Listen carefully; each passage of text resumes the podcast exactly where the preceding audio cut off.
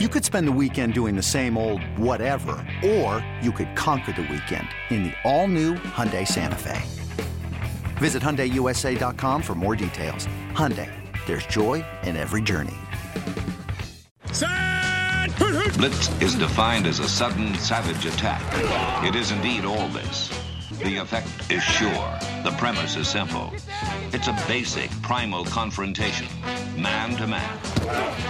No excuses are offered, none accepted. Welcome to the latest edition of Longhorn Blitz with horns247.com. Looks like a radio station. Now, here are your hosts, lifetime Longhorn Rod Babers. Pure athlete, yeah. I transcend race, hombre. Matt Butler. I don't talk, man. I back it up. And we are chock full of that, man. Damn right. And Jeff Howe. It's still real to me, damn it. And that's the bottom line, because Stone Cold said so. If you're going to blitz, come strong, but don't come at all. Coming strong with another edition of Longhorn Blitz with Horns 24-7. I am Jeff Howe, and let's not waste any time. Let's just rip this Band-Aid off and doctor this wound and see what we can do with it. Texas loses to Baylor 24-10. I don't know how much time we'll spend on the game specifically or looking ahead to the Texas Tech game on Black Friday, which I know most of you listening probably are not looking forward to that game. A lot of you have probably checked out, and I can't say I blame you. The three of us are contractually obligated to be here and discuss the state of the program right now. I got to work before the game, so I got to be there. Correct. Yeah. I got family in town, so they want to go to the game. So we'll just kind of... It's a sad state whenever you're... It is. I'm actually dreading going to the game. I don't want to go to the game. My family's down. I was like, I don't want to go to the game. I never dreaded going to a Texas game. It feels like I don't even want to go to the game. We'll just perform the autopsy here on the show and see if we can, I don't know, maybe make heads or tails of what's going on. Let me bring in the rest of the team. He is the master of the soundboard, the drop machine extraordinaire, Matt Butler. How are you, sir? Doing pretty well, but hearing Rod say it that way and seeing the look on his face, it made me feel like this was Groundhog Day almost. Like I was waking up because you think it was done and you're going to move on to a better time, and then it was like Groundhog Day for the past. Like you sort of ended up with this feeling at some point for, I guess, a decade every season. Yeah, last 10 years. You felt this in some way, form, or fashion. It's weird. Now, it was like week one last year or something, you know, but like there's always been one at some point. Yeah, we surprised ourselves last year by winning 10 games. Let's not forget that. Yep. By the way, happy Thanksgiving, gentlemen. Happy Thanksgiving to everybody listening to the show. No question. Matt, is the Butler family tradition of drinking and frying turkeys going to continue? Yes, as always. Always got to have the turkeys going early, so the family's got a ton of food to eat. I love it, man. Like, Matt, I'm not hosting this year, so I don't need a turkey, but Matt usually does my turkeys when I do host, and every year he's like, hey, just come out to the house. We'll all be standing around drinking frying turkeys. And I'm like, okay, well, maybe it's a little. No, it really is like Matt and his dad and his brother. Everybody's just hanging out frying turkeys, drinking beer. I might drop by there because I might take a break from my family. You are more than welcome. Be like, I had to go over and just talk about a few things. I'll be YOB. Trust me. I'm polite about that. Come on out. Eat some morning fried turkey. Yeah. Morning fried turkey sounds awesome. That's my breakfast, dude. Fried turkey for breakfast. It's my turkey breakfast. Fried turkeys and beer all day at Casa de Butler. Beautiful. A man who loves his fried yard bird. He loves beer. He's a Renaissance man in that way. Not just here on the show, but on the Horn, where you hear him each and every weekday on the Rodcast from 1 to 3. Lifetime Longhorn 2002 UT All-American, 2002 semifinalist for the Jim Thorpe Award. Fourth-round draft choice of the New York Football Giants in 2003. Spent his NFL career with the Giants, Lions, Bears, Bucks, Broncos, and a year with the Hamilton Tiger Cats in the CFL. When he was done with football, got himself back to Austin, Texas, and the 40 acres where he earned his degree. Whenever that team ring gets back in his possession, I will make sure he wears it proudly. But nevertheless, he's a card-carrying member of DBU. And when you get that All-American honor recognized by the NCAA, they give you that black card. Number 21 in your program, number one in your hearts, Mr. Rod Babers. Thanks for the intro, brothers. So, Rod, hosting folks for Thanksgiving this year? Yeah, my future mother-in-law's in town, so she's in town. And then so she's at the house hanging out. And my people are coming in tomorrow. They're going to come in and hang out. So we're going to be hosting, and then we got our aunt and uncle, so it's going to be a host. And then everybody's going to the game. And, oh, man, I didn't really want to go to the game. Actually, this is one of the games I'd rather pass up and watch at home, drinking Bud Light and tequila. But you know, I got to go and witness what may be one of the lowest points in Texas football potentially in the last, 30 years? Yeah, if Texas loses that game, that'll be one of them. There's been a lot of them. There's been a lot of them, but that would be right. We agree this would be one of the lowest. It's like this is like the low five. Yes, it would be. No question. I don't know if it would be because the 2010 like the 5-7 has season. Like three of them. Yes, yes, like exactly. Being there for that UCLA game, just how much the whole world flipped on you. But I'm just saying this. Why was 2010 so bad? Because the expectations were so high. Because you had just come off playing in a national title game. It was like you got Garrett Gilbert. You got this. You got the prince that's promised you're good. You're just going to win 10 more games, maybe 11. Hell, who knows? You might end up in a national title game again. And no, not only that, a precipitous drop, historical drop and fall off where you don't even make a bowl game. Yep. That's why there were so many lows, because they were shocking. Mm-hmm. In the same sense, the lows in the Tom Herman era, at least in this third year, have been shocking because you came off, as we described before, one of the, I think, something that kind of warped our perception, that Georgia game. Mm-hmm. And honestly, I'm going to say it right now, the LSU game. I said it on my show yesterday. Yeah. I said, LSU game might have been the peak of Texas football this year, unfortunately. And we've been, you kind of look at it, it's been deteriorating ever since at a slow pace. I agree. Slow, we haven't noticed. It's almost like, what they say, you boil the frog. Right, you just put the frog in. I haven't heard that term, but I would like to. Yeah, they say a frog would not know if it's being boiled to death if you put it into water and you slowly start to boil it. Warm it up. All right, slowly warm it up. But if you just put them into a boiling thing, scalding thing of water, freaking frog. At first, it's a nice warm bath. Yeah, it's like, oh, at first, it's like a jacuzzi at first. Like, oh, man, this is nice. You're trying to kill me. It's like, holy hell, this is way too hot. And I think that's what's happening in Longhorn fans' route. We're that frog, and we've been boiled now, and slowly it's like, holy hell, this is bad. Yep. We didn't really realize how bad it was till Baylor peeled our face off in that game. But that's what it is. You know, Matt and I, let's talk about Baylor real quick. You know, Matt and I were talking before you got here, Rod, and, you know, we're talking about, you know, it's kind of like with this staff and their opening scripts on offense, you do see some tweaks, some things where you're like, okay, yeah, they're 20. Yes. They played your 20. That's the first thing I told Jeff. I was like, dude, the first 10 plays, you saw some good motion. You saw some things you didn't see before, and I was excited. Yep. And then it was quarterback design runs. After the script, I don't know if it was a zone follow, but it was like the little counter. I saw that when they faked it like they were going to throw the RPO and then ran it. I was with you. But as I told Matt, Rod, something you mentioned last week, and I agreed with you 100%, second drive of the game, I just wrote down in my notes, Texas can't block Baylor. This game is over. Yeah, pretty much. Yeah, I know. I totally agree with that. And they had a good plan because I saw them try to double team Lynch and put multiple guys on him, and it still didn't matter. They were rushing three and getting to Sam. Yeah. It didn't. Yeah. By the end of the game, it literally broke our offensive line. Yeah. Like you saw the offensive line handle. They lost it. Yeah, so and listen, they did some things, like I said, and that was some things that I saw that I was like, huh, they ran some drag routes, which I thought was something you had to do against Baylor because they're going to take away the overtime. They didn't throw a lot of vertical passes. No. I mean, they probably threw, I would say, less than 10 vertical passes in the entire game. Yeah, and I mean, like vertical, 10, like more than 10 yards or more downfield. Yeah. I would say probably 10 at the most. Yeah. And that's just because they took everything away. Sam could run, and Sam was able to run a little bit. And when Sam ran... I know Craigway made an appearance here. Poked his head in the door and looked in the trash can. Blessed us with his presence. Yes, it's worth interrupting when it's Craigway. But yeah, once you had to, you know, I think once kind of Baylor got the feeler, because that first drive, I think that was like one of their longest drives of the game, where they came out their initial script of plays. Mm-hmm. But it just wasn't enough creativity. It wasn't. They said they do the most. They do the bare minimum of innovation and creativity. The 20 personnel, what they run out of 20 personnel? You remember the first play?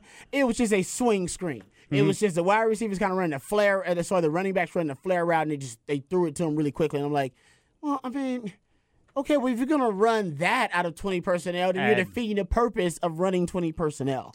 Yeah, that drive, they got a couple first downs on that drive. They thinking, okay, that's a pretty solid And I just like that. I maybe saw some stuff I hadn't seen yet, but then the development past those first couple drives, there really wasn't They didn't adjust very well, and they didn't have enough route combinations to throw at Baylor. They just didn't throw enough innovation, and they didn't break enough tendencies versus Baylor. And in the end, it did look like the offense that we've seen for the last 5 weeks has been – Pretty much, Rod, what it deteriorated to was kind of everything we've talked about for the last few weeks, which your run game concepts have not evolved. Nope. You haven't adjusted your blocking schemes to how teams are attacking you at the line of scrimmage.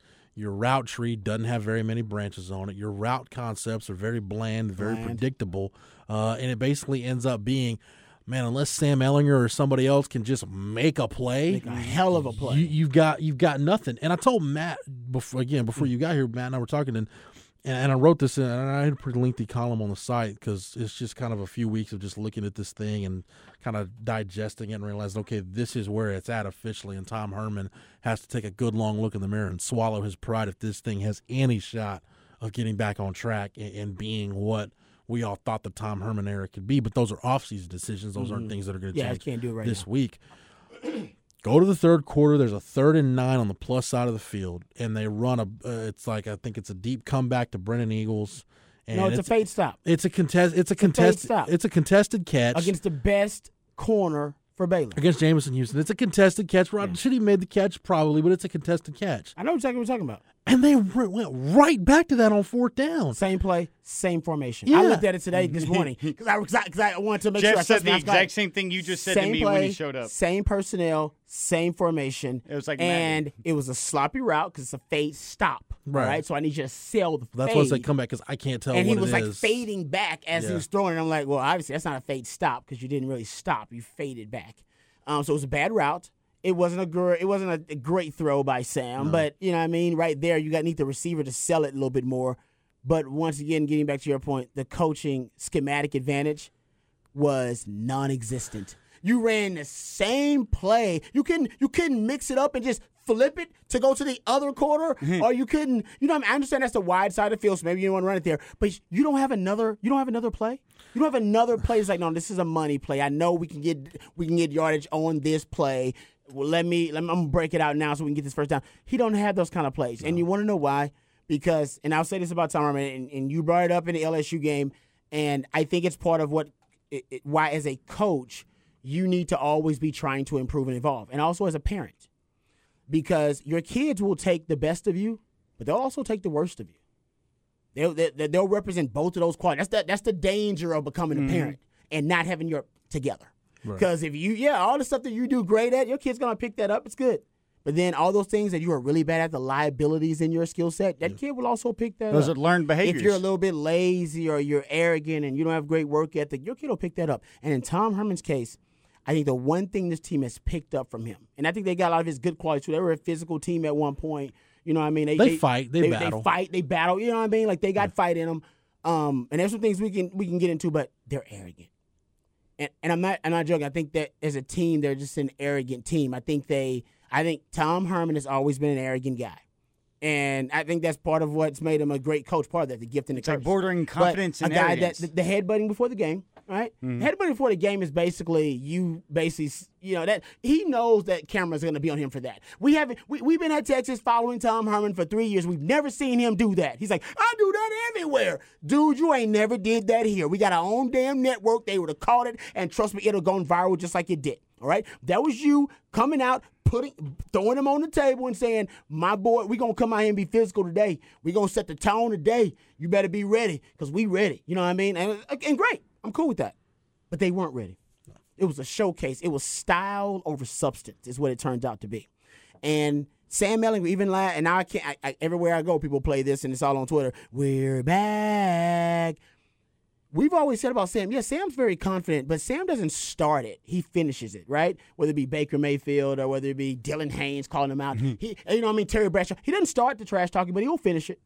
In that moment, I think he took some of Tom Herman. You know what I mean? We're back. And it's like, whoa. We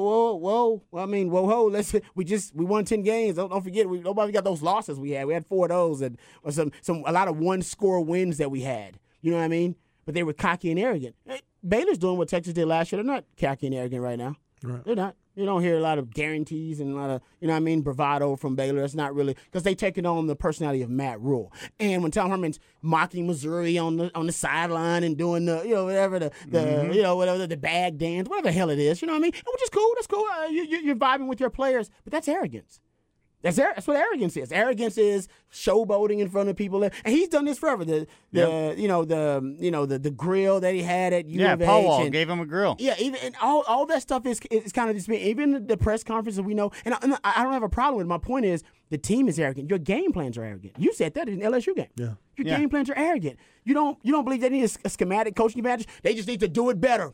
When they do it better, when we don't teach this technique harder, they're going to do it better. They're going to execute, and then Texas will beat Georgia, and then we'll beat LSU. That's what we'll do because we're Texas. It's like, whoa. Actually, you may need some schematic advantage. Your guys are not as good as you thought they were, but they thought they were as good as everybody was hyping them up to be. Sam did.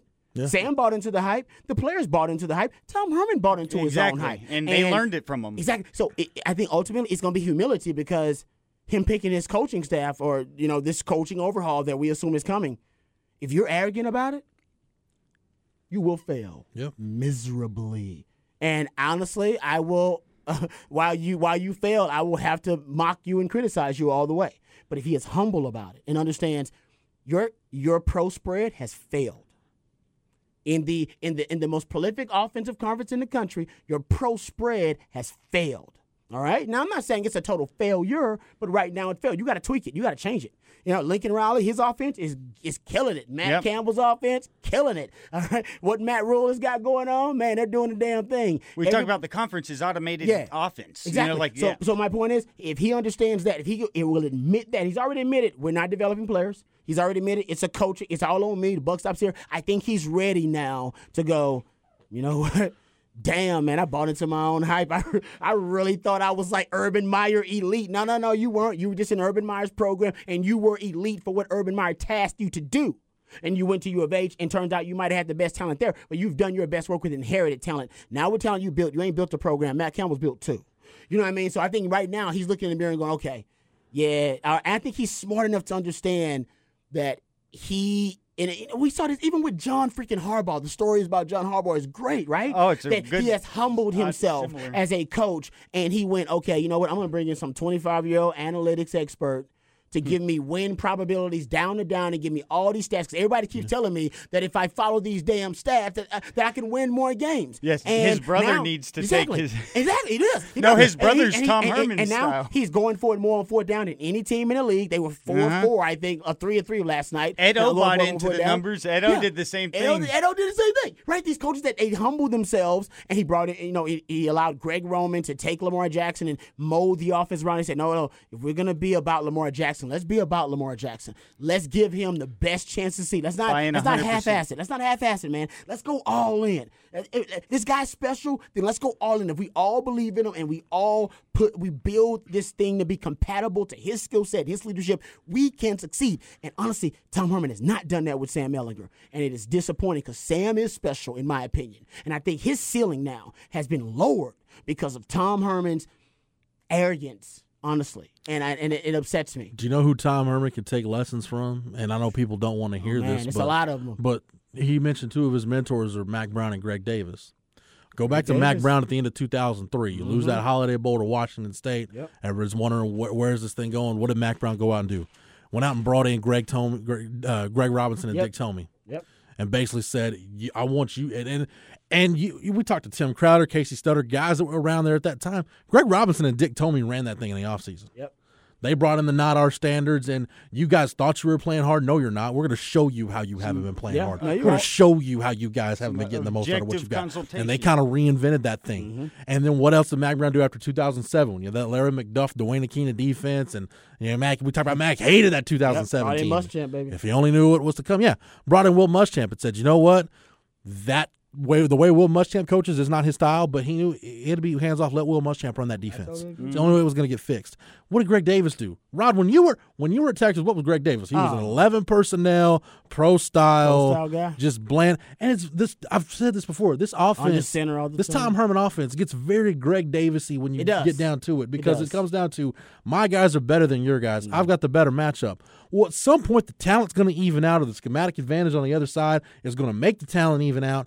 What's your counter? Tom Herman doesn't have a counter.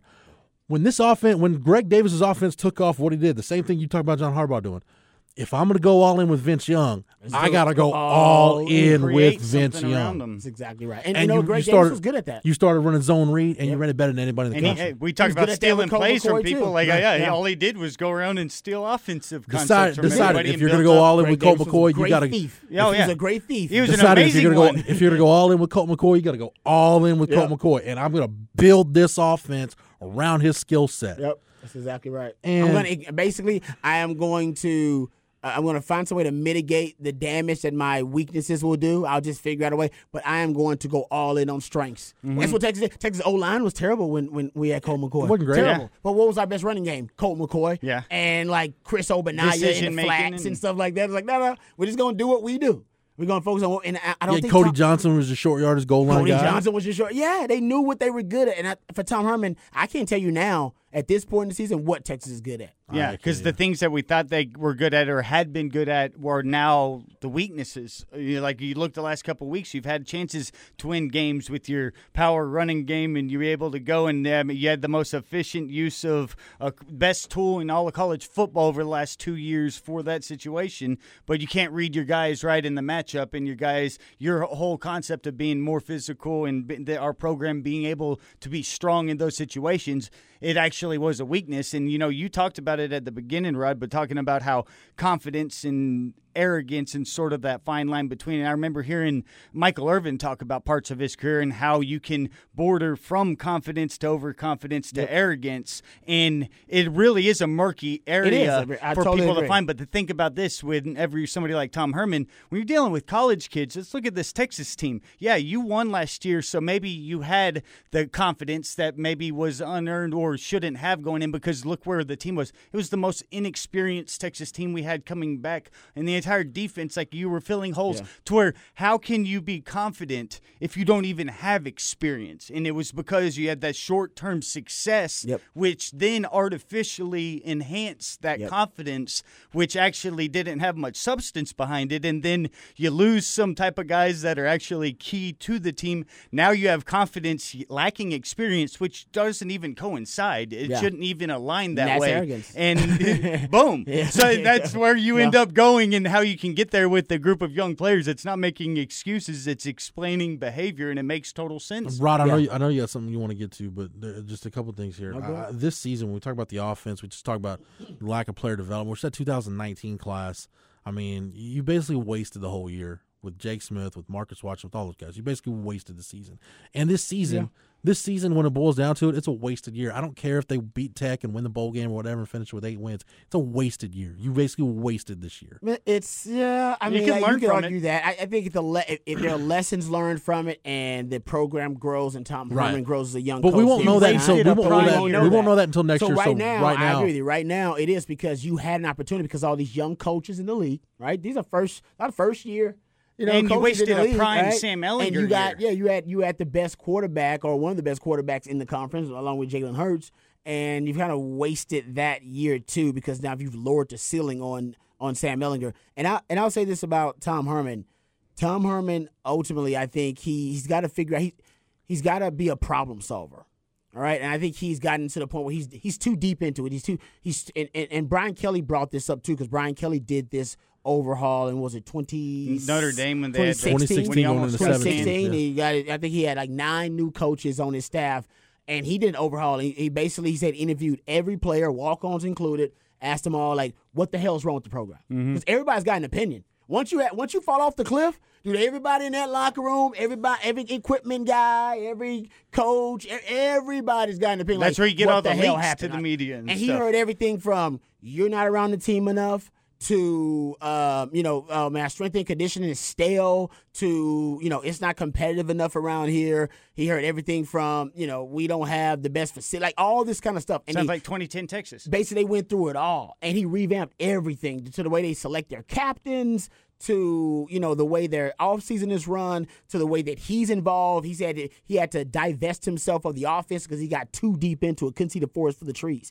He said it's really dangerous for a coach. Yeah. Even though these days that seems to be kind of the norm, right? Even in the NFL, like get a guy that's offensive and let a defensive guy handle it. But for Tom Herman, when you're handling a rebuild of a power, like a blue blood, like Texas, a Power 5 blue blood, then I think you need to You need to find somebody you can trust offensively, defensively, and you got to get back into quality control. You got to get back into strength and conditioning, getting there at 5:30 in the morning, being there with the players, seeing what the hell Yancey McKnight's doing because a lot of guys getting injured. So what the hell's going on? You've got a special teams background. Go fix that garbage special teams. Exactly. You need to be. So instead of you diving so deep in offense, and right now he's calling the plays, you might need to divest yourself, man, so you can have a better scope and view of everything. I think that the thing, you know what I mean? You hit on something there, Rod, and I think Brian Kelly talking about you can't see the forest through the trees. This staff, their default mode, we talk about like in times of crisis, you default to who you really are, right? That's true. This staff, the message has always been, got to work harder. Stop worrying about working hard. That's not the problem. Start working smart. Agreed. You're not working smart. Yep. If you're burning, it's the same thing Charlie Strong's staff did. Like we talked about that with Charlie's staff. They're like, oh, we're burning the midnight oil, being up till 2 or 3 in the morning. What good does that do you if you're not coming up with any answers? That's exactly right. You know, you're just spinning your wheels at that point. Totally, you got to work smarter. Yep, I think the Cowboys have that same issue. Now we know that Jason Garrett, right? Jason Garrett was asked after that debacle up in New England if he keeps up with win probabilities or know what win probabilities are, and he's like, yeah, but we don't worry about that during the game. And then everybody was like, well, it's not going to help you. Do you understand? Like when you need the football to win, and you decide to give it away with only 6 minutes left, it really hurts your chances to win. And that field goal that he kicked actually lowered their win probability. For sure. It said if you had win 4th on 4th down and even missed it, that the win probability still would have been higher because the Patriots would have had to march the length of the field. Anyway, I don't want to get deep. No, my point is this. It's that they're working harder, not smart. The Cowboys work hard. They got a ton of talent, but you're missing out on the minuscule little advantages you can get here and there. But Belichick doesn't. Belichick knows about win probabilities. I guarantee you. Belichick knows all about it. Hell, John Harbaugh hired a 25-year-old literally to sit up in the booth with his offensive coordinator and constantly say, hey, if you go for it here, if you go for the 4th down here, then now that we're at the 41-yard line, you know our win probability increases by 7%. So here on this 2nd down, you probably should consider a play that is 4-down territory. So don't think you're in 3-down. You're in 4-down territory. Oh, okay. All right, so we're cool with just him running here. You know what I mean? Like it's just trusting the science and the math and buying into it and letting, if you don't know, you let them, that's their department. And in week 3, John Harbaugh got a lot of criticism because he went for two-point conversions and 4th downs on like 8 different times in that game versus the Chiefs, and they lost the game. And afterwards, he was asked, why'd you do that? What do you do? He's like, no, the analytics say I should do this. And honestly, all the guys I got back here working, I got like a room full of really smart people and nerds. They're telling me I don't go for it enough. They're saying I should do it more. Mm-hmm. And by the end of the season, it'll all pay off for me. It'll all end up advantageous to us. And my point is this. You have to be smart about how you work. You only got how many hours they have to work to practice with the players during the week? You only like 20, 25, whatever it is. I heard Tom Herman say earlier this week, dude, that, you know, it's really hard, preparing for defenses like Iowa State and Baylor because of they're so complicated. And I'm like, yeah, you're a problem solver. That's what you're supposed to solve that problem. You got a certain amount of hours that you got in. You're Mensa, dude. Yeah. And it's crazy. As Mensa as he is, he works harder, not smarter. Yeah. It's strange. No, banging his head against that damn you just Malcolm Roach's head is basically that's Tom Herman in a nutshell. It's like, no, dude, no, that's not the way to motivate. That's not the way to motivate. Guys aren't motivated by that. You see the way they looked at you. They looked at you strange and crazy. Yeah. What you need to do is talking to them about, hey, not when to jump off sides and about scheme. The final drive of the Iowa State game.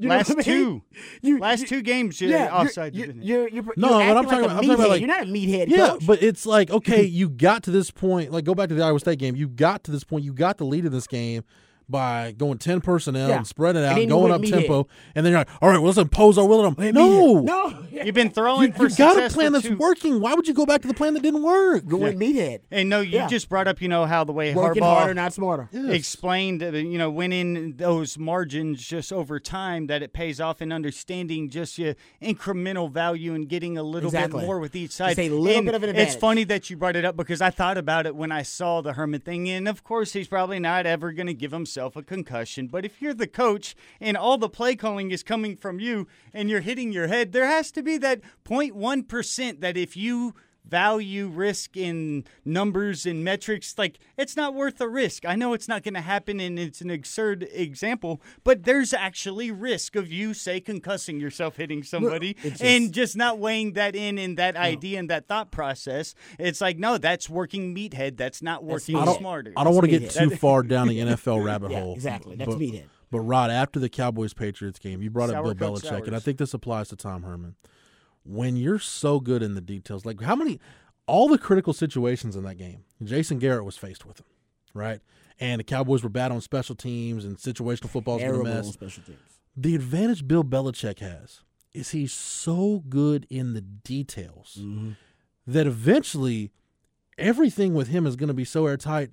He's not going to have to make that decision. Yeah. He's going to force you to make that decision. And there's no second guessing. The Gronk stories are so great. Gronk tells a story about them bringing in like a new deep snapper or somebody like that. And then like Bill Belichick, while they're still there snapping, Bill Belichick comes over and like squirts the ball with water. He's like, we're expecting some rain. You know what I mean? But it's things like that. And how Gronk says they practiced outside. Every time like there's any hint of it being a cold weather game, there's no practice outside all week long. He said the Cowboys don't do that. Yeah. Cowboys practice inside when it's raining outside. And he's right about that.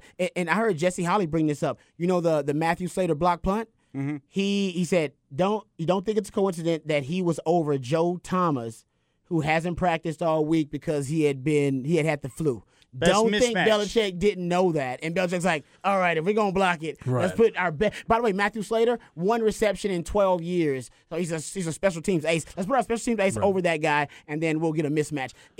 There's no coincidence with him. When they're kicking those short kickoffs to the Cowboys, and they can't figure out Tony Pollard and Alawale. They can't really figure out how to get them, and they field them, and they end up muffing the kickoffs and messing up field position.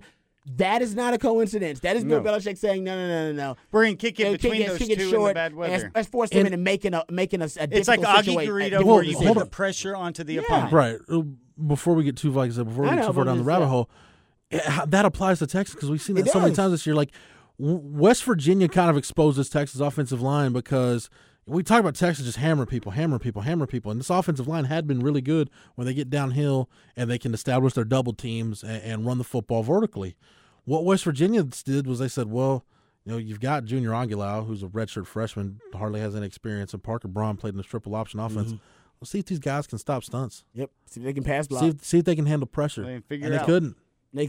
And I was like, Alex Grinch did the same thing, and Kansas did the same thing, and Gary Patterson did the same thing, and so on and so forth. And now you lead the Big 12 in sacks allowed. Yeah. And you're 109th in the country. And what do we talk about with the pass defense, right? Like, go back to the TCU game. We talked about it on that last TCU touchdown drive. Where was the matchup? 3rd and 9, you got Montrell Estelle 1-on-1 with somebody slot. That's where they're going with the ball. Don't play the hand, play the man. Todd Orlando knows more football than I'll ever know, but I'm smart enough to figure out, hey, your redshirt sophomore safety that's hardly played, you got him 1-on-1 with somebody slot. It's probably where you're going with the football. Yeah, and this is the thing about Texas, and it's why I say the LSU game is where they peaked. Because since that film's been out there, football's such a film-driven sport. Mm-hmm. All right, it's just people like me sitting in rooms watching film. It's Shanahan sitting in dark rooms, sleeping for 3 hours a night, and all he does is watching film, and he's sleeping up there at the complex, and he's got notes. Hell, Mike Gundy said he was up to like 3 in the morning the other night watching film of OU. And he came out, I think his statement was, y'all think Jalen Hurts is a spread quarterback. He's a triple option quarterback. They just spread him out. He's like, they're running the wishbone. They're running the wishbone. You know what I mean? Like that's what he, so at 3 in the morning, he came up with that. This is my epiphany after watching film, because that's what happens. You notice these trends because you watch every play back to back, and you go, oh, there's a trend. See a rhythm do this there all the time on first down. This is what they do when they're in this formation or with this personnel package. And since Tom Herman has put out that much film with his team, since teams have, you see slowly, just like your thing about the stunts and the twists on the offensive line, just the thing about the secondary, teams are starting to figure out, oh, this is how you beat Texas. Yeah, they adjust. Oh, this is what Texas is going to do. Devin Duvernay is becoming less and less effective as the season goes on. Yep. Right? Less and less big plays. He's still producing. It's no fault of his. He's giving you everything he's got. He's giving you everything he's got, but not everybody knows his route tree. They know what he's going to run. 60% of his routes are going to be within 5 yards of live scrimmage. I'm not going to put flat-foot reading everything. Yep. I'm not going to put words in Devin Duvernay's mouth, but there was a play, I think, in the 4th quarter of the Baylor game where they ran that same bubble screen. They didn't have numbers. He gets tackled for like a 2-yard gain. Come on, and man. He just kind of pitches the ball to the referee. Like it's almost like the body language is saying, all right, let's just run this garbage screen one more time. So I can get tackled for a loss so we can keep this thing going. Yeah. Work my ass up for 3 yards. Yeah, that's what I'm saying. So everybody knows now, and that's on Tom Herman. Tom Herman's become predictable, and that's why I say the pro spread has failed him. Now, what's the evolution of the pro spread? Are you going to keep it? Or are you going to just get rid of the whole damn thing and hire somebody to bring in their system? Or are you going to add to it? It's just Larry Fedora running your system, which also worries me. It's kind of like Kellen Moore, like you told me, running Jason Garrett's system. That worries you. It's like, well, it's still Jason Garrett's damn system. Yeah. And we just have him, you know what I mean? So I'm a little worried, honestly, about Tom Herman picking his own stuff. Exactly. Because he's bad at self-scouting. Go look at Ohio State last year. Like, Urban Meyer was the head coach. They were not running the Urban Meyer pro spread offense. They had started to evolve that thing. They did. Under Ryan Day, and that thing is Ryan Day's offense now. I totally agree. Yeah, I totally agree with it. And that's what I'm saying. Like I'm worried about because I think he's bad at self-scouting or appointing people to help him self-scout. And that means you're bad at self-evaluation. And if you're not good at self-evaluation, it's really tough, to take that introspective leap and then go pick coaches whose strengths are your weaknesses. Well, and then I'm bad at this. I need to hire somebody who's good at that. And especially when you got this job because of that one unique skill. So then now you say, if you strip yourself of those duties, what are you doing here? Exactly. What do you say that is you do here? If he goes, it's totally exactly becomes right. A Milton at that point because if I was Herman, I would probably trust. You're at the point where you're in year three, and it's very odd because a year ago at this time we would be joking, Charlie got axed in year three, and then Texas football looked to be in a good situation, and really quick we flipped from that LSU game to now that. Next season is going to be, you got to take care of business, or that's like Herman knows it's down to this final season and has to be much improved. And that happened quick. That happened in a couple months. And with him being a guy that's a head coach, and he got there because of his mind and him being such a smart guy and such a transcendent offensive guy, it'd be really hard to see him stripping that away from himself, especially when now everything's on you, the pressure's on you. You normally trust you to do your job better than if you've got to the point where that'd be a big time come to Jesus moment for him to already strip it away and go and hire. So it'll be telling to see where his psyche is and where his confidence is in himself, depending upon where we go with the staff after this year. Yeah, no, it's scary in my opinion. I'm actually a little frightened about where things could go because I don't totally trust Tom Herman to either take an honest evaluation of where he is in that pro spread, because that pro spread sucks. I ain't gonna lie to you. Like that's a bad offense. Yeah. I think we got a false perception of it, honestly, last year versus Georgia, because you had a month to prepare for Georgia. All right, let's not forget that. And Georgia wasn't that motivated. Let's not forget that either. Without very good teams, their hearts were ripped out. They wanted to be in the playoffs. And by the way, that month to prepare, you still got Lil Jordan Humphrey and Collin Johnson. You got some, and Devin Duvernay is your slot receiver, by the way. So you're still freakish, yes, offensively. We just didn't realize it at the time. And then the LSU game, like I said, no film on you, so we don't even know how the offense is really going to look. Now, who the hell knew Devin Duvernay would be the leading receiver? Nobody, not even the Belitnikoff award watching this. They didn't know either. So my point is, I'm scared because it's regressed to the point where 17 ain't having great offense. 2018, we said they solved the offensive identity crisis, but most of that was because it was Bam Bam Sam, which we have not seen this year really, and it was because you had Lil Jordan Humphrey, Collin Johnson, and Devin Duvernay in the slot, and they all were relatively healthy all year, which has not happened this year. Yep, I don't know. Yeah, I'm a little anxious. I'll take one. I don't want to take exception to what you said, Rob, but.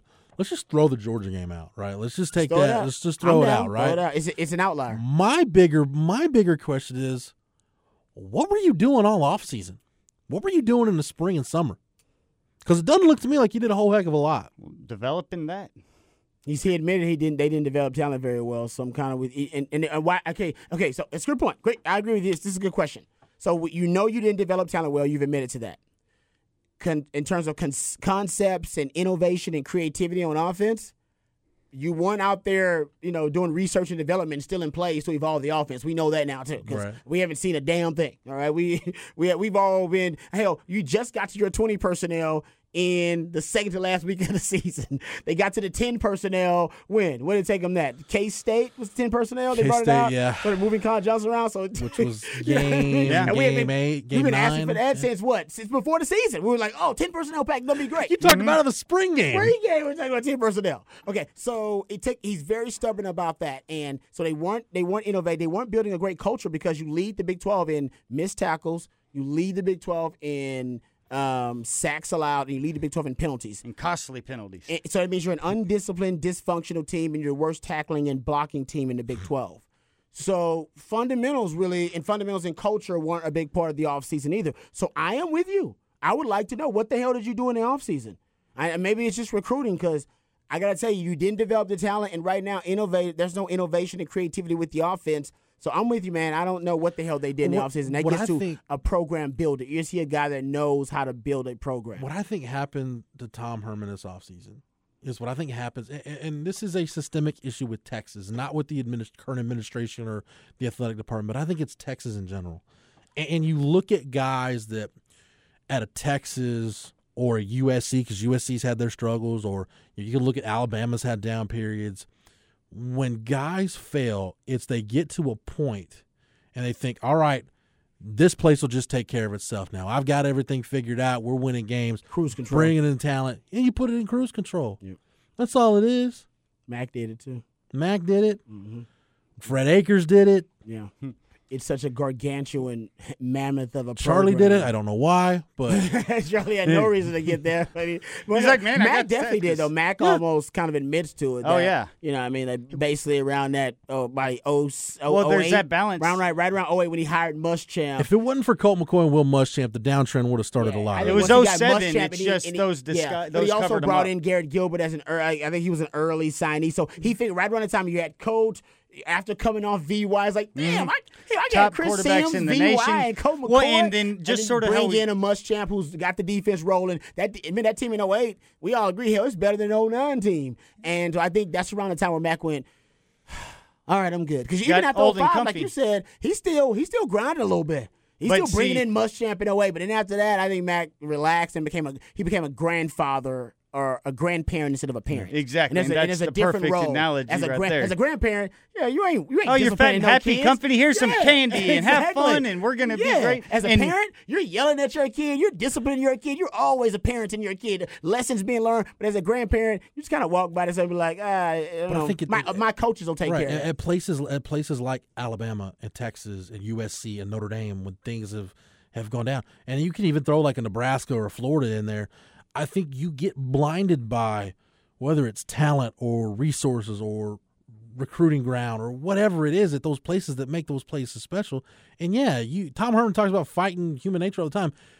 And you talk about with players, coaches have to do that with themselves. Yes, and that's it's really easy to get comfortable. And then we just talked about like it being, with this stuff, maybe the confidence becoming over to arrogance, and like how you just talked about with Mack, it sort of started because he had to have a come to Jesus moment, and he almost got fired after 5 losses and almost losing to Kansas. But then what happened? VY happened, and he had decided, I'm going to let my guys be free, so I'm going to go be free. But whenever you start being free for a few years, it can sort of border on getting to the point that you're just, we're going to go out there and win, and he's happy and comfy, and you can border on going from letting the guys being free to you being comfortable with where you're at, and that's sort of where that era went too. That's a great point because, and I've always said this about Mack. Mack figured out, and he didn't figure it out when I was there. He figured it out once he had Vince Young that my formula is best with. That's a true, honest evaluation I think he took of himself introspectively.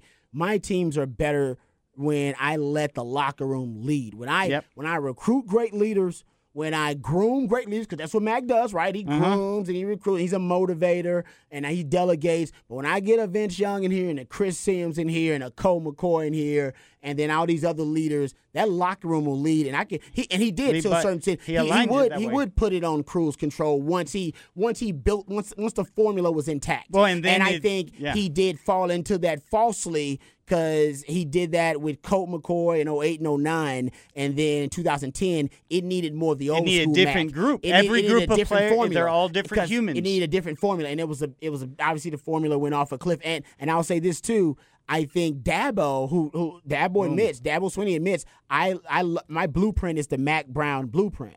Like, I went to Texas during that time when I got my gig, and then Mack basically gave me all the keys to the kingdom, gave me all the secrets, and told me all the, you know, all the kind of the inside details of how to build a program. And Dabo's like that. Dabo's really smart about, once I get Deshaun Watson, Deshaun, leave. Mm-hmm. Go do what I brought you here to do. And that's why, you know, Mack Brown, you know, he's singing 50 Cent and jamming 50 Cent when he's got Vince Young, because he understands at that point, no, it's a player-led team. And I think ultimately Tom Herman wanted that too. We talked about it after the Georgia game. You know, we're a player-led team, not a coach-fed team. Yeah, and I think and right Dabo, now he's at that point. Herman's at that point where the other coaches. Dabo Swinney admits that's why Dabo Swinney's having, even right now, the formula, you know, the cake is baked, so to speak, for Clemson. With Trevor Lawrence, he's not totally ready for that role yet. That's why every time you'll see Clemson struggle a little bit. They're probably still being trying to fill it right now. But he's not ready just yet. With Texas, you know what I mean? Last year's team was a player-led team because of those players, because you had some really strong personalities, whether it's Charles Omenihu or Chris Boyd or Andrew Beck. Yeah, veterans, you had some really strong personalities, guys that had been through it and guys that commanded respect. Totally like, no, this is the way it's going to be.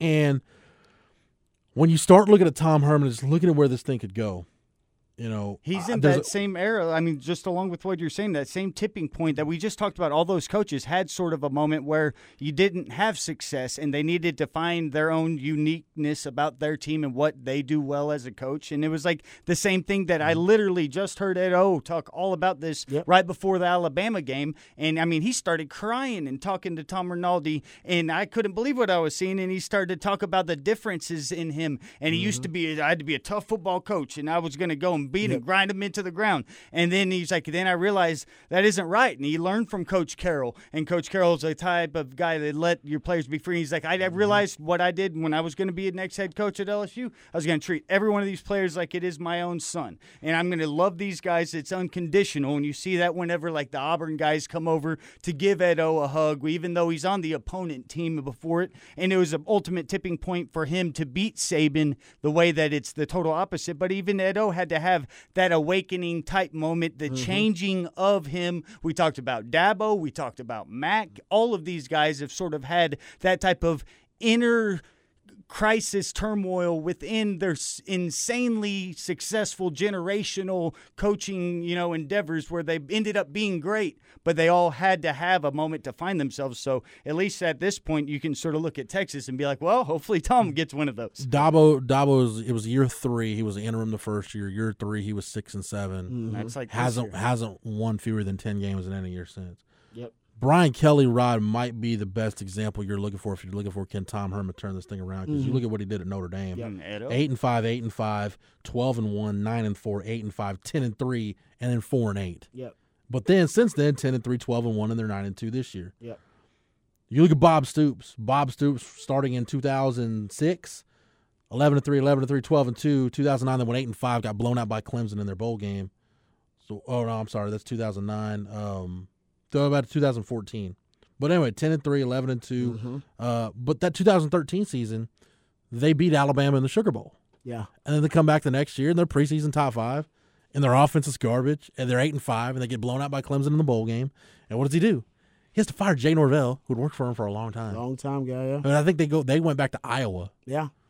And they had a lot of changes. He fired Josh Heupel, his national championship winning quarterback. Yeah. Fired Josh Heupel. Mm-hmm. But he brought in Lincoln Riley. Yep. And basically resurrected that Oklahoma program again. And the rest is history. I want to read you a coach's record, and I want you to tell me if this sounds like it could be where it could be going for Tom Herman. The first year, 8-5. The second year, 10-2. The third year, 7-6. The fourth year, 3-2, and you're fired after game 5. And what is this again? Who is this again? I haven't told you who it is. Okay, I was going to say. Okay. Would you like to know who it is? Oh, is it Blue Blood? And it's a Blue Blood. And I want you to tell me if you think this is where it could be headed for Tom Herman. Oh, man. Is it Barker Richt? Is it Muschamp at Florida? Nope. Give it to me. Lane Kiffin at USC. I didn't know he was that successful early on. I didn't realize that. And that was another Ed O. In 11, they were on probation. But they went 10-2. Matt Barkley's coming back, and like, oh yeah, USC's back. And they go 7-6 and lose the Sun Bowl. Yeah, and then the rest is like just fell off. It was gone. It was gone because Lane Kiffin had that arrogance. He was an arrogant he was arrogant, man. I remember that. That's why they fired him the way they did. Yeah. He literally got fired on the freaking tarmac. And now he's so arrogant. Or the bus, whatever it was. FAU, the foul owl on the prize. No, and USC still hadn't got – and that's the thing about it. They still hadn't got it together at USC. No. And that's the kind of the cautionary tale for Texas, right? You could be firing him, and Tom Herman could be deserving of being fired or whatever.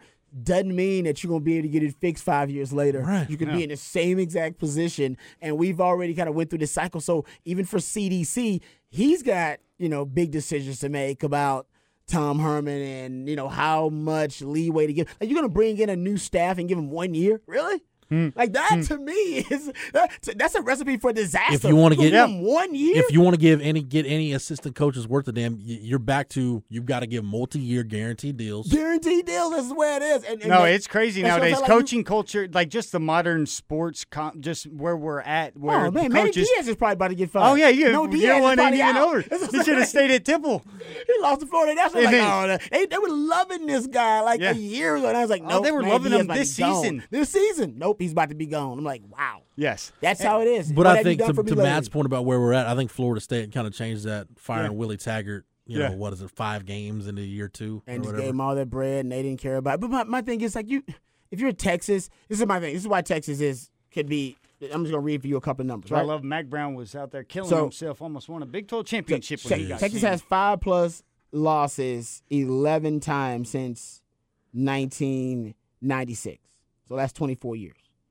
Oklahoma now has had at least five losses in a season, 11 times in the last 60 years. Your point you've always been harping on, dude, you are falling way behind Oklahoma here. Like the last 5 years really put us back. You could possibly be in danger of this becoming a hugely lopsided rivalry in the kind of the modern era of football, right? So you really can't afford to start falling by. This is the first decade since Texas became a member of a conference, Southwest Conference or Big 12, where you haven't won a conference championship in football.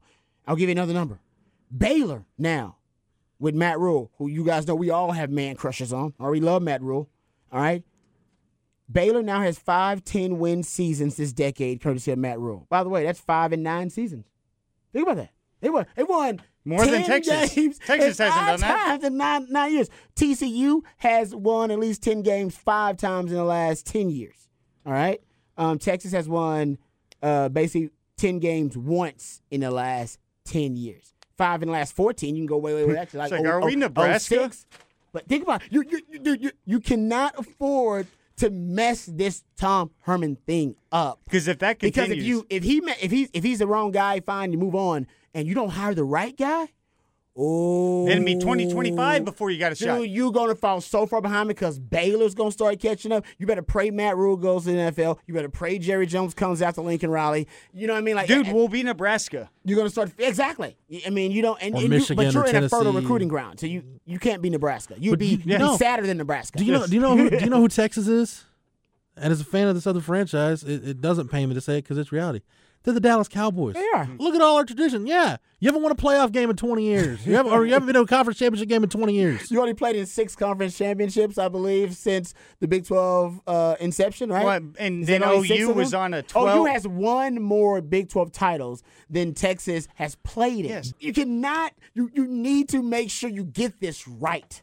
Yes. You mess up again and you get a subpar head coach for another 3 or 4 years – dude, Oklahoma's going. They gonna go. We thought we had so continuity. Far, and I was like, A&M is going potentially, and Baylor potentially, and other schools potentially. Yeah, are going to surpass you in this state because continuity is something that is really needed for any type of sustained success. And we were finally getting to the point where we were talking about, the bus rate's not there. You're accumulating classes. We're finally going to have a coach that gets to see his senior years. It won't be a turnover class, which you had a turnover class from Mac, a turnover class from Charlie, and then.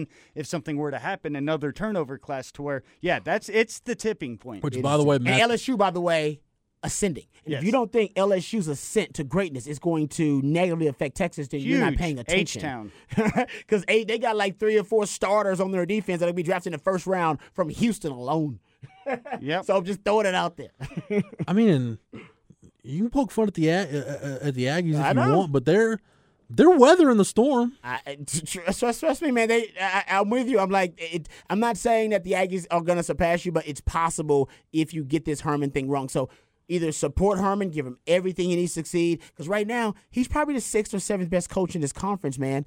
When was the last time Texas had the 6th or 7th best coach in the conference? He ain't better than Lincoln Riley. He ain't better than Matt Rhule. He ain't better than Gundy. He ain't better than Patterson. Matt Campbell is probably going to be ahead of him in a lot of people's respect. I would take Matt Campbell over. He's more sought after. I don't know the hell. Chris Kleiman's got more skins on the wall at North Dakota State or whatever. Hey, he's better than Les Miles. That's what I'm saying. Dude, what's the last time Texas had the 6th or 7th best coach in the conference potentially? And the coach in a conference, maybe just recently with Charlie, but yeah, that's true. You're right. That ain't good. That's my point. Well, no, I don't know if I don't even say he was 6 or 7. He wasn't big. No, let's talk about Makovic real quick though, and I think that's why fans and Matt, you can chime in from the fan perspective on this. But this is just me being an observer. Yeah, I think fans, and you're starting to see it in the media now too. People are disappointed with the way the season's going. Like I said, at this point, it's a wasted year. It's a failure this year. Yeah. The vitriol. It's two very different things, disappointment and vitriol. Mm-hmm. The vitriol is because people just don't like Tom Herman. Agreed. He doesn't get the nice guy discount. No. And that's why Charlie Strong got the nice guy discount. Because you know what? You talked to Rod, you talked to Charlie Strong. You know he was a nice man. He was a nice salt of the earth guy. Yeah, he was a nice guy. He was overwhelmed by the job, honest, but he was honestly a good guy. He was not arrogant. He was humble as hell and too humble sometimes. I really wish the Charlie, and I know we give Charlie a hard time, but 16 and 21, you gotta you lost to Kansas, right, man. Come on now. If the Charlie Strong that I got to talk to the few times I did in a one-on-one setting for an extended period of time, if everybody saw that Charlie Strong, the nice guy discount would have been extended even further. Well, we always said everybody started their Charlie Strong criticism with "I love Charlie Strong," but right, but nobody starts their criticism with Tom Herman like that. They started off just going after Tom Herman, and because it's not the nice guy discount. It is not the nice guy discount. So, I even wonder about this too in recruiting. I don't know how his relationships are with coaches. I know it's a good old boys network, and a lot of it is, do I like that guy? Do I want to work for that guy? Now, Nick Saban and Belichick don't have to worry about that because Nick Saban and Belichick will advance your career. They got results. Exactly. So it's no, I'm going there because I want my career to advance. I know they're going to treat me like crap, but it's all good. Coming to Texas, I get to live in Austin, but I may, I don't necessarily know if I'm going to be happy with the coaching staff and the result. So I think that's part of Tom Herman's introspective, really kind of leap as a coach and a person where he's not going to be as arrogant. Period. And I think even in his relationships and even with the media too, I've never seen him more humble than this week. He has never been this humble. But what choice does he have, Rod? I know he doesn't have a choice, but he's been an arrogant SOB. Even when you expect him to be humble, he's still. That's why when he comes out there and just takes all the blame on the front end, but then you also have little interjections of other things in there. But he's smart enough to always throw it back on himself. Yeah. So we'll see. We'll see how it works out. But I do think that getting back to your point about kind of Makovic and how Makovic wasn't liked. No. Makovic was hated, so he was random. Mac was beloved. Yes. So even when Mac, it wasn't really produced, extra 3 years because of it. Nah, man, Mac's a good dude. Mac is doing what's best for the program. He has the best of the best intentions at heart. People don't really know that about Tom Herman. I'm interested because I never thought about it till right now when we're spitballing stuff, but I wonder what the relationship between him and Del Conte is, or if there is, because he was already sort of here, true. Who knows where that is. That's a good point, too. I think because DeLoss and Mack were really tight. I tend to think it's good, and I think Del Conte did come out and support him publicly and say, I got to do that. Now, if the game Friday doesn't go well and, you finish 6 and 7, then who knows at that point.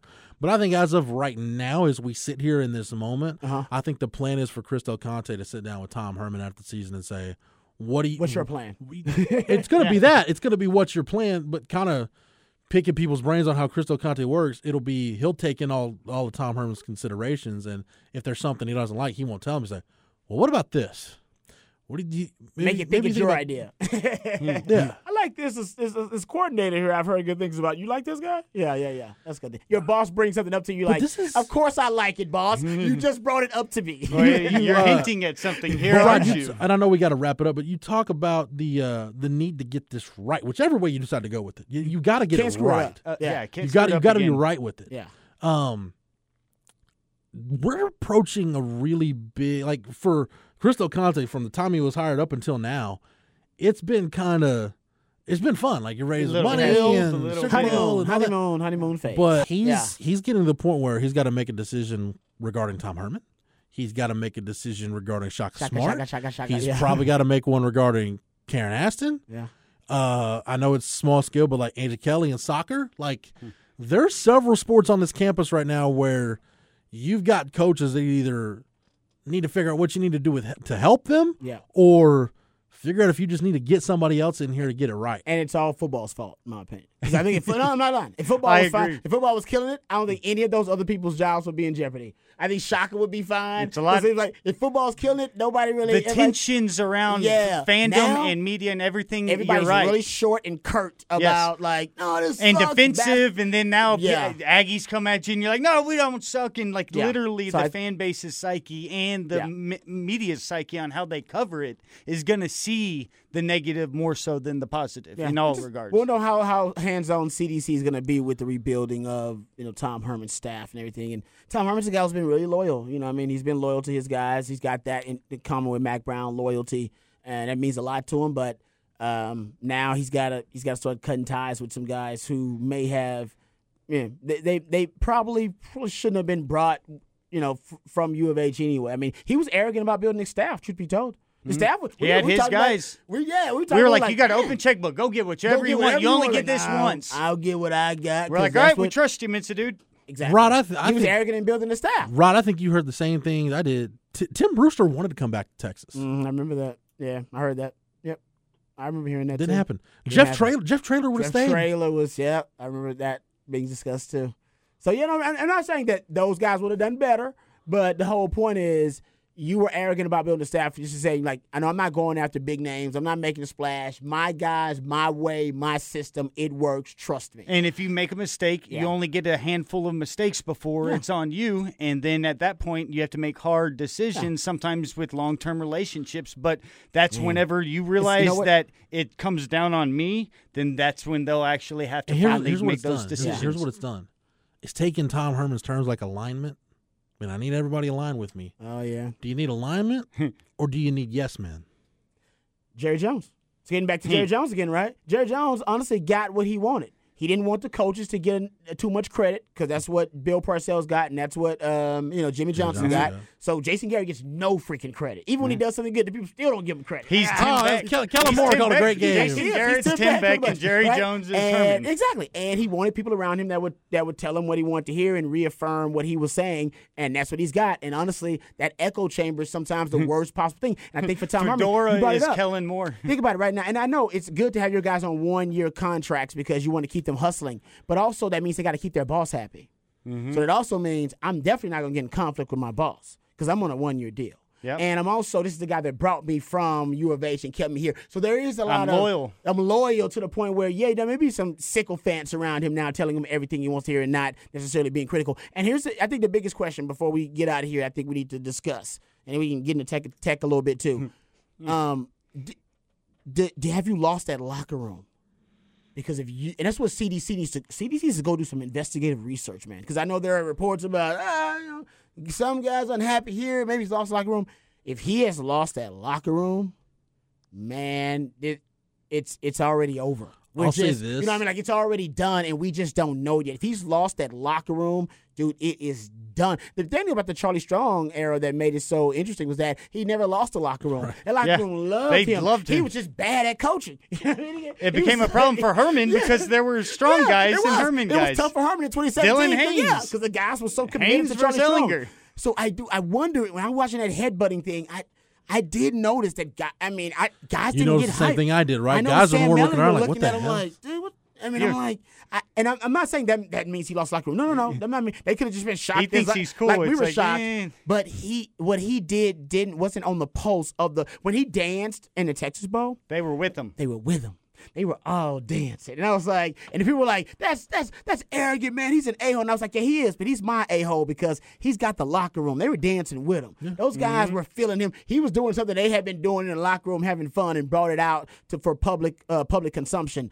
But when he did that headbutting thing, and the leader of the team, Sam Ehlinger, had the look like he was like, what the hell is that? I was like, oh, no. Yeah. No. You did something that wasn't cool. You pulled a Howard Dean. Yeah.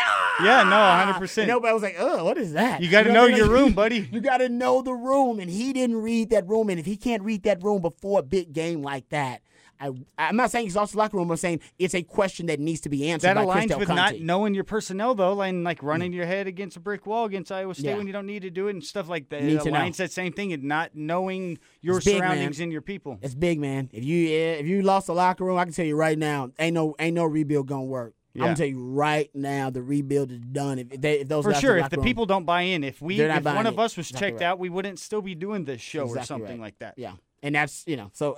That's the beauty of what Matt Rhule has done. Total buy-in. Yes. There's a great article on our site. It was written a couple weeks ago by Dan Neal, and I think we all know Dan. Oh yeah, I love Dan Neal. Really I read some of Dan Neal's stuff. And Dan goes basically through the '94 season, which they lost a Black Sunday game to Rice, and he talked about they lost a really bad game on the road to Texas Tech. And I'll just read from Dan right here. He said, "I remember," and he talked about like leading up to the Rice game, there were guys suspended. Wayne McGarrett was suspended, Mike Adams, and he said they were on the verge of mutiny because all the suspended players were black players.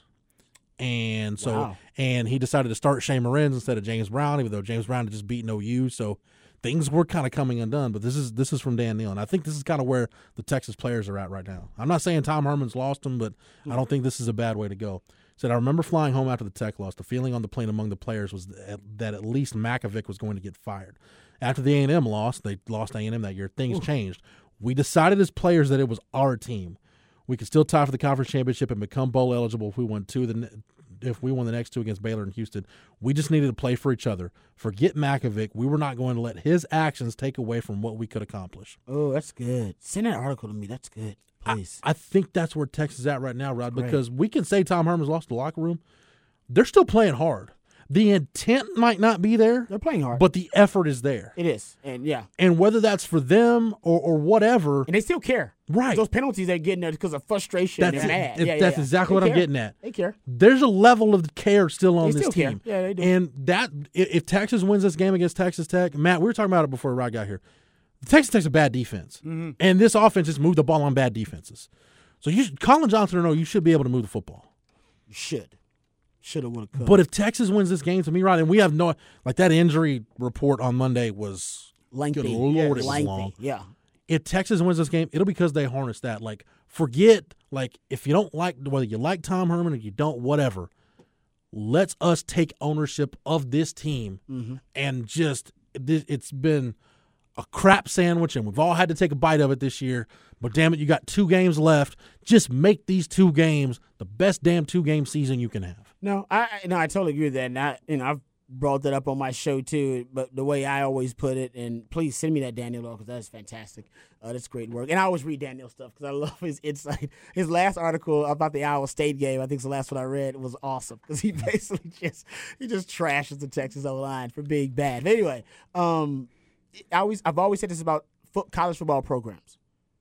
They don't belong to the coaches or the administrators. They're just caretakers, and they're hired for their loyalty. They're paid for their loyalty. College football programs belong to the fans, which could be students, boosters, and donors, and the players. That's who those programs belong to because we're not paid for our loyalty. We actually pay the price for our allegiance. We pay the price for loyalty. Chris Del Conte, God bless him, if you paid him more money, he'd probably go do something else. You know what I mean? And say what you want about Tom Herman. He could have been the LSU head coach if we hadn't jumped on him. They're paid for their loyalty, and God bless them, all right? And Mack Brown, too. And I realized this after me and Mack Brown had our falling out. And I told this to the Mack and Company. The program don't belong to y'all. Program belongs to us and the fans. We pay the price for it. We pay money to support our team. And we the players' blood and the sweat and the tears, and it's the fans that come out and support. The coaches, they're paid. They're paid good money to be loyal. Mm-hmm. Nobody paying you as a fan to be loyal. You chose to be loyal. You take time out of your day, time out of your weekend, bring your family, you pay money. That's what these programs are about. So to your point, and if I was talking to the players, I'd say the same thing. To hell with Tom Herman. It ain't nothing personal to him. Right. It's your team. Yeah. It's your team. It's your legacy that's on the line. Fabric of you as a person. It's about this relationship that you have with the players next to you and those fans out there. That's what this is about. And if you need to get motivated because you need Tom Herman to tell you something, then you've missed the whole point of it altogether. You've been in this locker room. There's those seniors, too, who've been in that locker room with those guys for 4 years and grinding through it the ugly times. I said, to me, it's about the name on the front of the jersey and the name on the back of the jersey, and that's what the program's all about.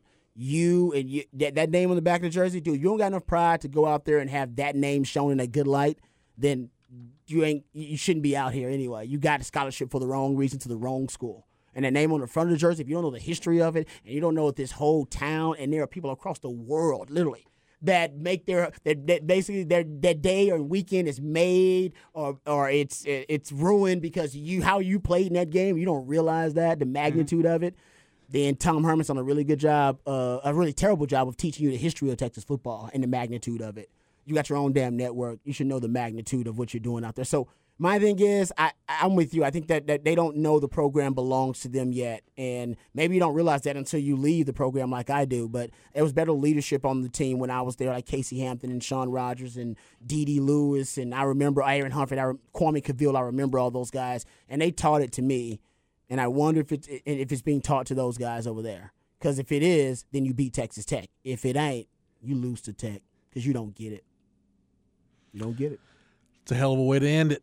This episode is brought to you by Progressive Insurance. Whether you love true crime or comedy, celebrity interviews or news, you call the shots on what's in your podcast queue. And guess what? Now you can call them on your auto insurance too with the Name Your Price tool from Progressive. It works just the way it sounds.